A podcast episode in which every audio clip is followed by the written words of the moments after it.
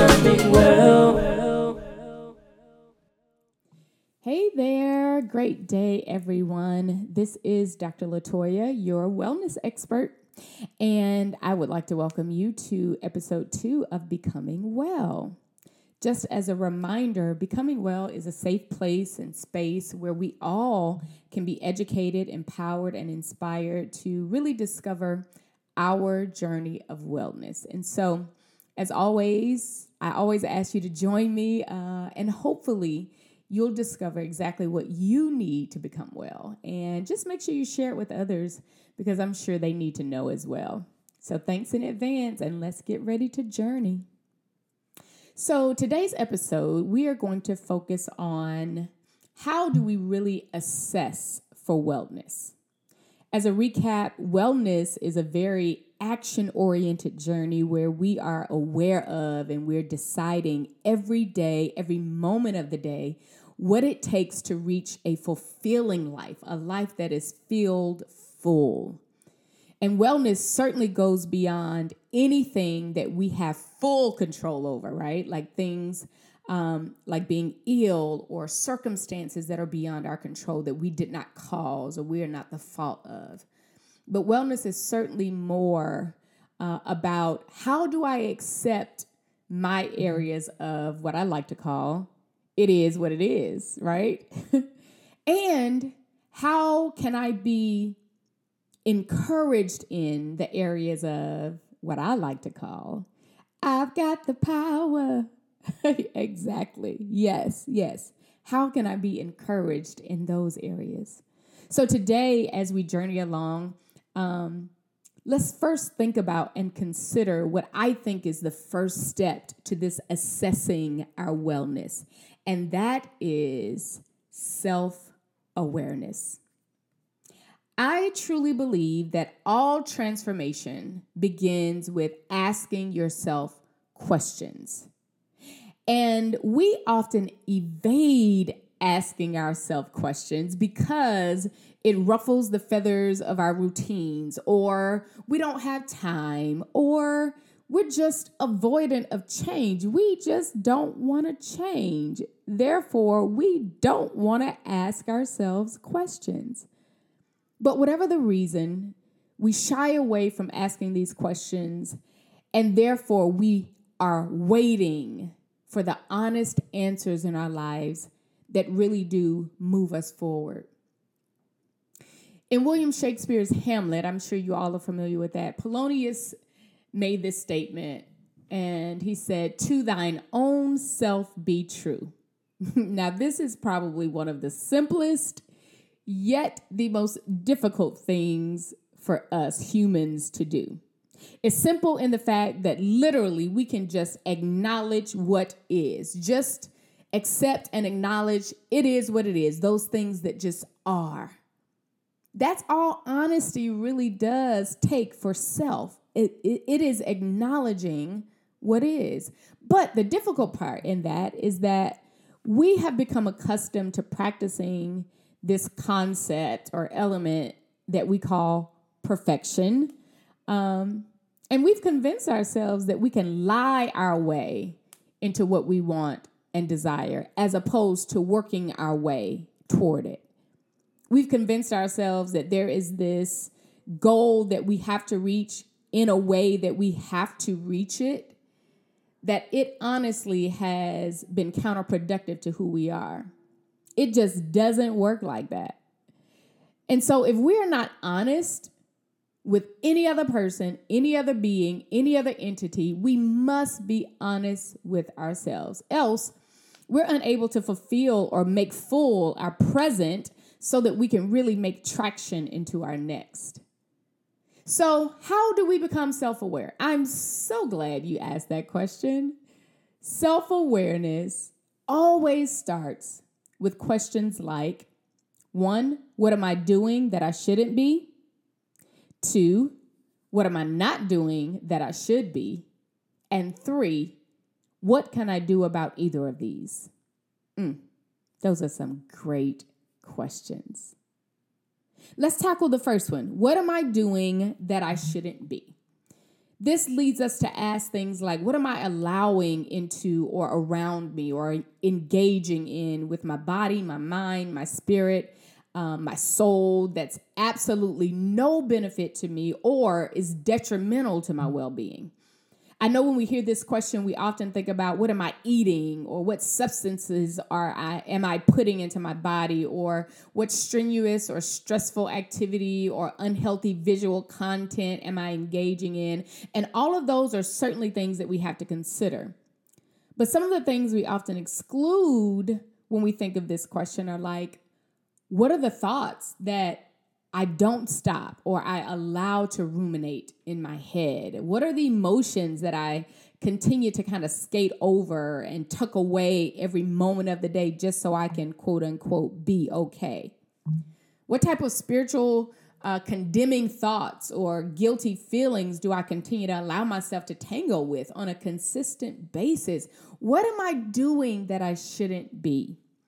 I'll have to admit that I've been one of the ones that has found myself doing stuff that I just shouldn't. And one of those things for me were the thoughts, the ruminating thoughts of I'm not good enough, I'm inadequate, and I'm not doing enough.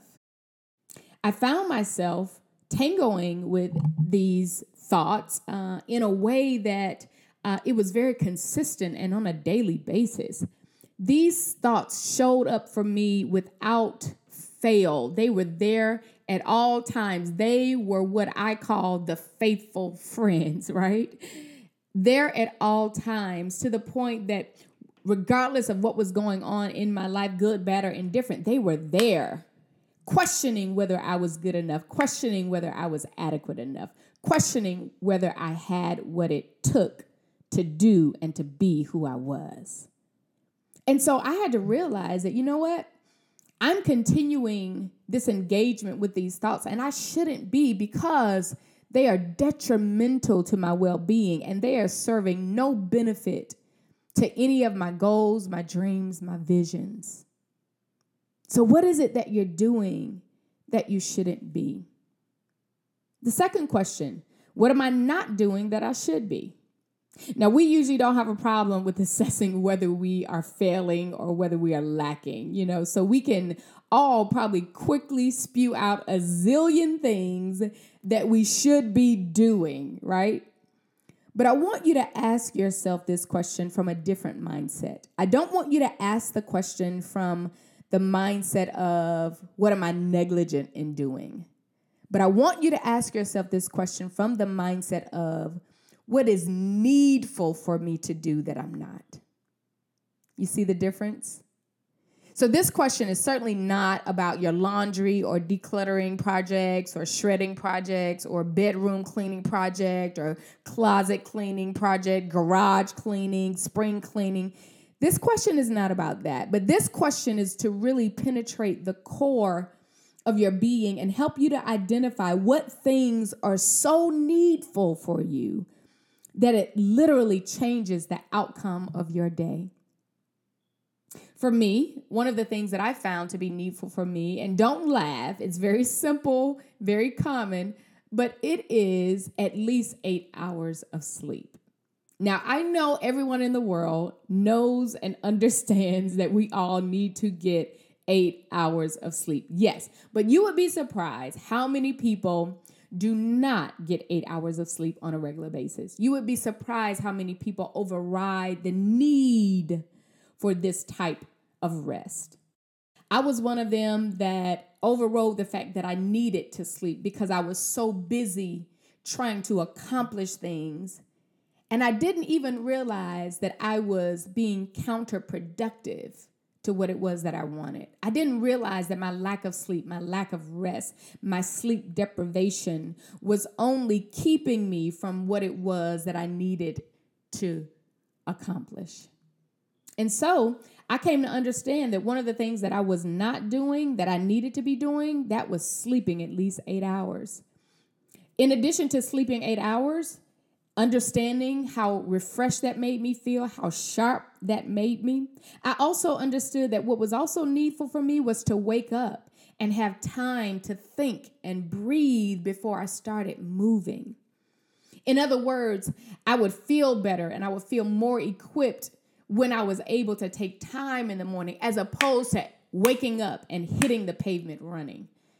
When I had time to get myself together and to think and to meditate, to pray, to listen, to, to breathe, to reflect, before I started my day, I recognized that I was more productive. I recognized that I was more creative than I had ever been.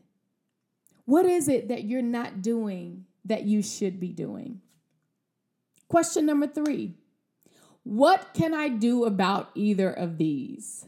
Now, while we ask ourselves the first two questions, sometimes we really do have a difficult time understanding where to start and what we do about either of these. And the answer I have for you regarding that is best explained by one of my most memorable moments from childhood. Now, it's simple. Don't laugh or look at me crazy. Uh, but it's memorable for me. And I remember growing up in our home, and there were all of these inspirational quotes or scriptures that were kind of like on the wall or on the shelf or on top of the TV. You know, those kind of like cheesy sayings or f- quotes that are in a frame that somebody just kind of gave you for Christmas or Mother's Day or you got in a card. And, you know, if your mom, uh, was like my mom or your dad, even, you know, they didn't waste anything. So it was going to go up on the wall or it was going to go on the shelf, right? One of those. And so the one that I remember most was this prayer that hung in our house for as long as I can remember, right? But it was a prayer written by a theologian, Reinhold Niebuhr. And it's what we know today as the Serenity Prayer. I'll never forget that hanging and me seeing it and me reading, God, grant me the serenity to accept the things I cannot change, courage to change the things I can, and wisdom to know the difference. Wow. I remember reading that, not having a clue as to what it really meant. I mean, didn't have a clue, but I read it because it was there and read it so much that I memorized it and it became a part of something that I knew, even when I didn't understand what I knew. But as they say, I understood it better by and by because I came to understand that I need peace when I need to accept those things that I really cannot change. I need courage when I need to stand up and raise my hand and say and speak on behalf of um, in those arenas where I can change the things that I can, right? But I certainly need to know the difference. I need the wisdom and the knowledge to understand what I can and what I cannot change. And so I understood that, you know what? There are some things that I can change I got the power. Yeah. There are some things you have power to do, but there are other things that you cannot change. It is what it is. And so when we think about what we should or shouldn't be doing or what's best for us on this journey of wellness, we must understand the necessity of knowing what we can and cannot do. Some things are far beyond our control. And as I said in the beginning of this episode, wellness also transcends any of these things that we can control.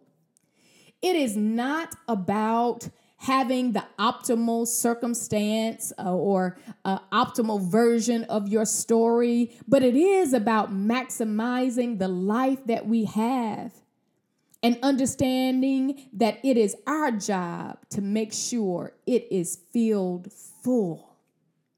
So today, I want you to start this journey of self awareness. I want you to begin to ask yourself these questions What am I doing that I shouldn't be? What am I not doing that I should be? And what can I do about either of these? And please feel free to ask yourself more questions. But make sure, my friends, that you give yourself the honest answers. You owe it to yourself. I look forward to being together in another two weeks. Uh, until then, make sure you like, follow, subscribe, and certainly share because there might be some others out there that need to be on this journey with us. So until the next time, peace.